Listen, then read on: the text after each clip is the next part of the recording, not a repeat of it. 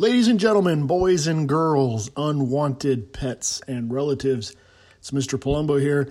Today on the mailbag, we have a, well, it's kind of a text message, but we'll call it the mailbag.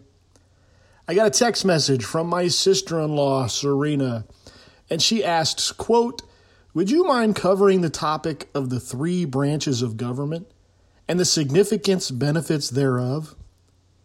This one is particular to Josiah, that's her son, my nephew. I've been looking for some material to help him learn and understand this concept. Concept. Did you guys catch that? Concept. Anyway, going back to the text message. I am no teacher by any means, but I do my best. Well, let me start off by saying thank you, Serena, for supporting this podcast and and uh, what we're trying to do here at Professor Liberty. And uh, I want to say right off the bat, you are doing your best. You know, parents, we give ourselves a hard time. You know, when you have a child, there is no, you know, the heavens do not open up and a manual is uh, slowly brought down to earth saying, this is how you shall be a good parent. So we're doing our best and uh, we love our children. If you love your children and you want the best for them and you're in their life, that's key. You know, get them off of the machines, get them off of TV, get them off the devices, get in their life, talk to them, have dinner with them. How was school? How are you doing? You know, those are key.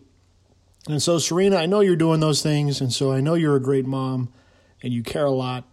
So uh, keep up the good work.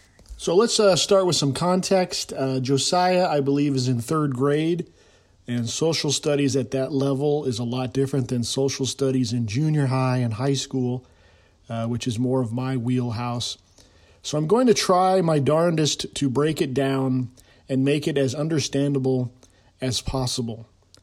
As the late Rush Limbaugh would say, make the complex understandable. We miss you, Rush.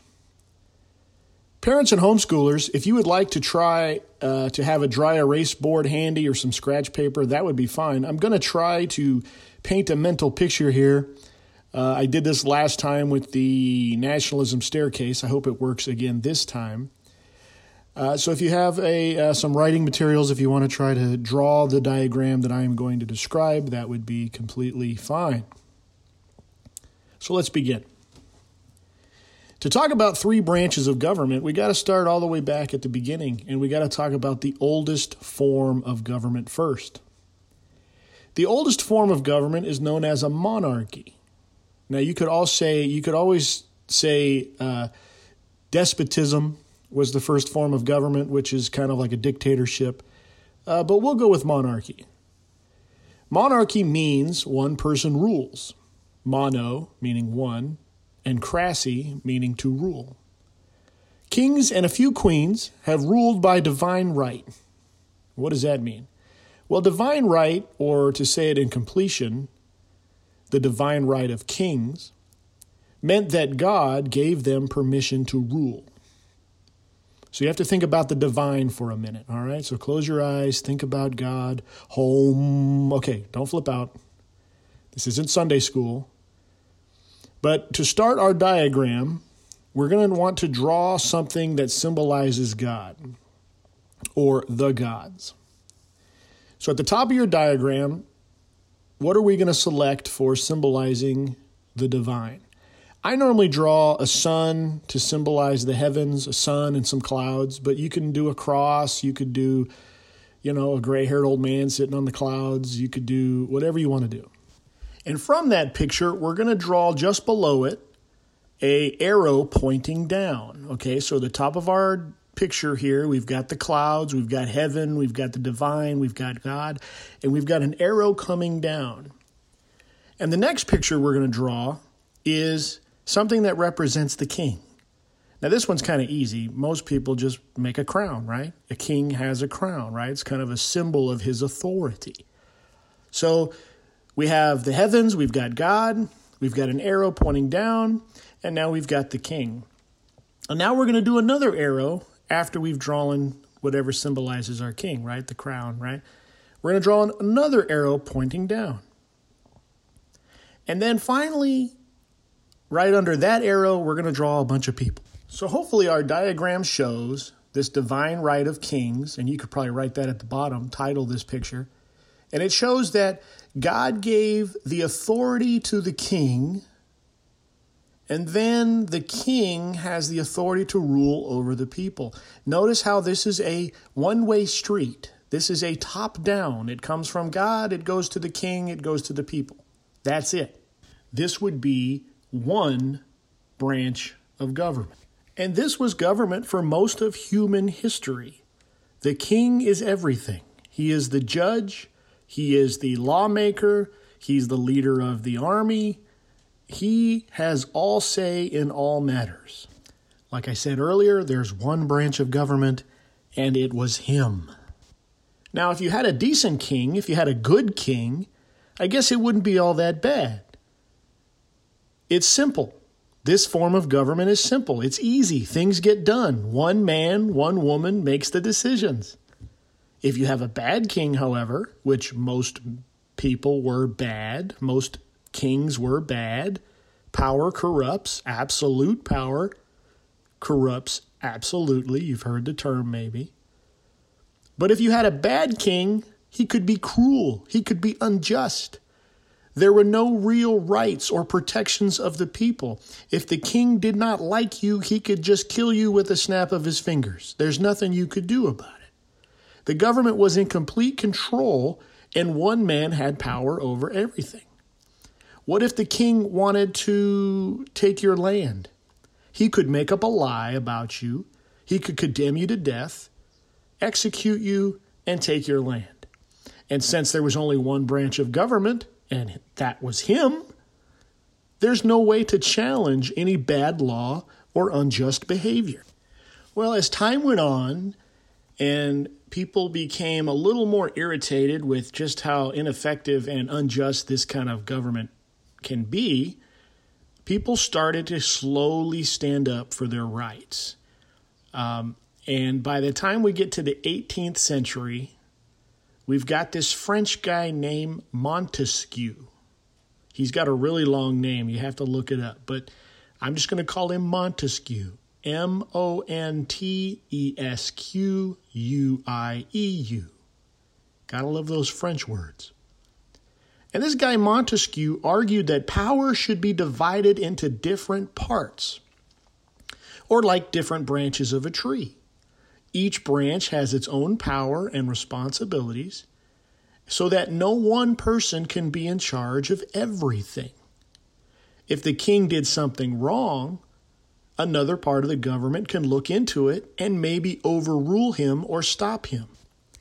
Montesquieu said, quote, when the legislative and executive powers are united in the same person or in the same body, there can be no liberty. Now, we're going to go over what legislative means and executive means in a minute. So hang in there, kids. If you're listening, I'm really trying to keep this uh, at your speed.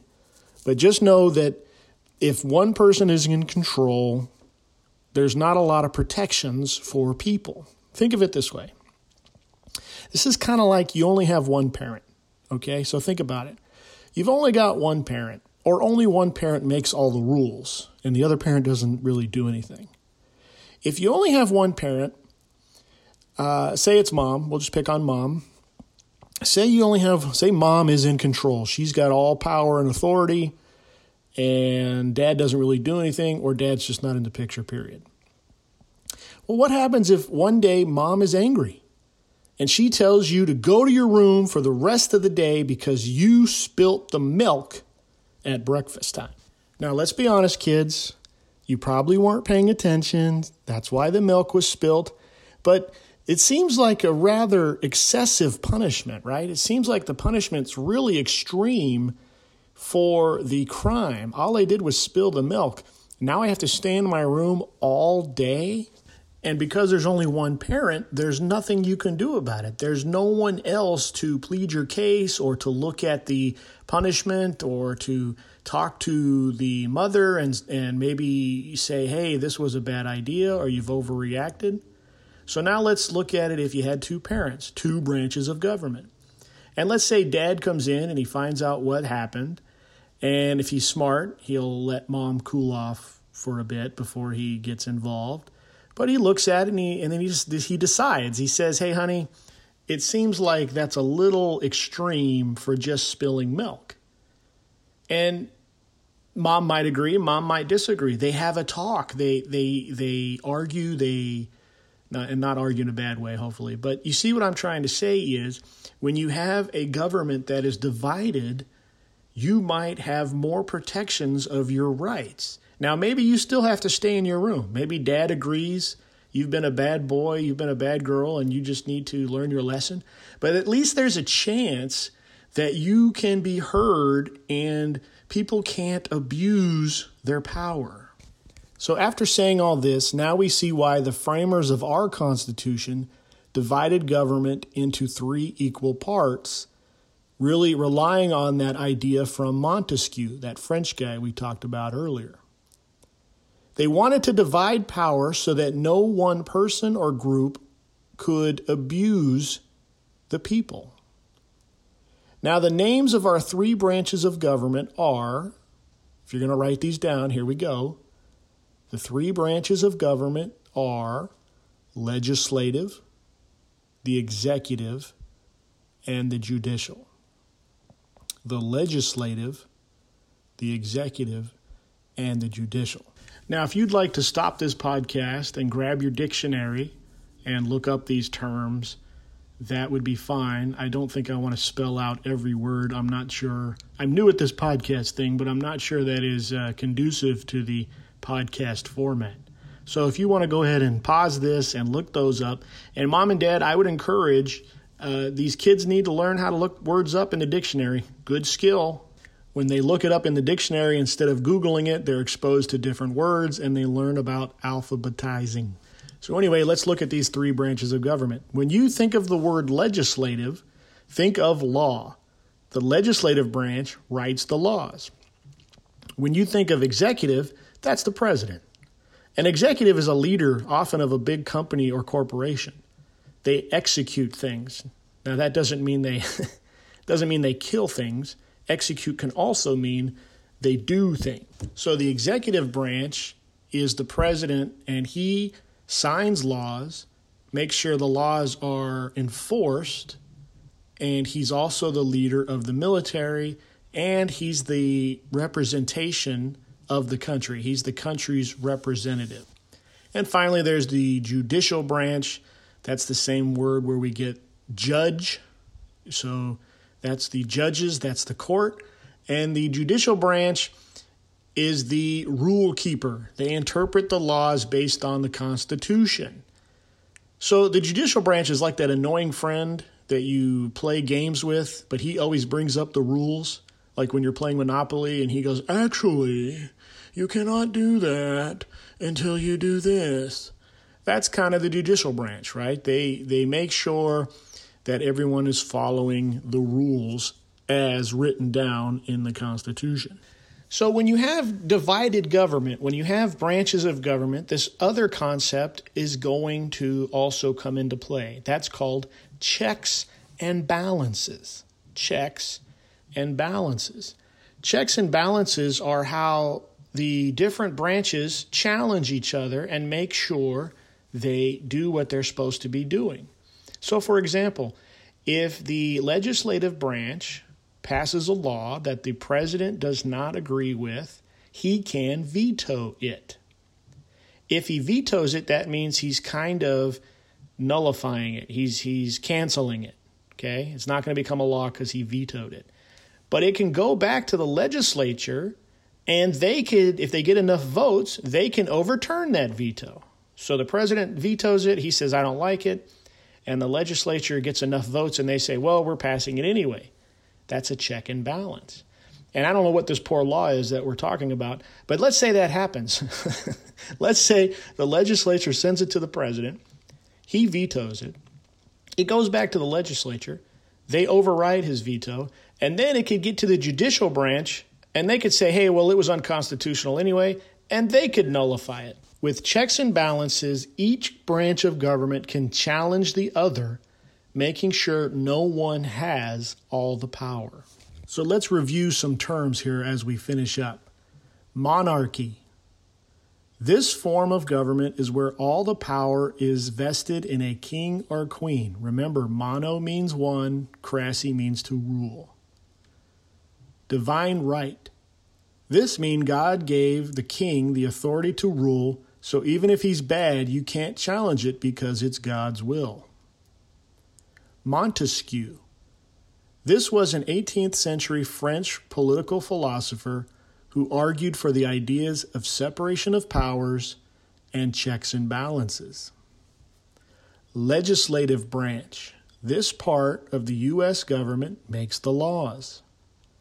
Executive branch. This part of U.S. government enforces the laws, leads the military, and is the face of the nation. And finally, the judicial branch. The judicial branch interprets the laws passed by the legislative branch and is signed by the executive. Well, there you have it, folks. There you have it, boys and girls. Three branches of government. I hope this was informative. I hope it was easy to understand. To any young people out there listening, uh, my challenge to you today is to share this information with mom and dad around the dinner table. Talk about this as a family. Try to remember what these names that I gave, what do the, all these things mean? These terms, what do these terms mean? You don't have to be perfect, but if you really want to impress them, mention about the divine right of kings. Mom, I learned about the divine right of kings today. I think you would really knock their socks off with that. As always, here at Professor Liberty, we seek to educate, inspire, and restore. If you have a question, a comment, an idea, please don't hesitate to email me. It's ProfessorLiberty1776 at gmail.com. You can also message me on my Facebook page. Don't forget to check out my educational materials on teacherspayteachers.com. Till next time, as it says on the Liberty Bell, go out through all the land and proclaim liberty.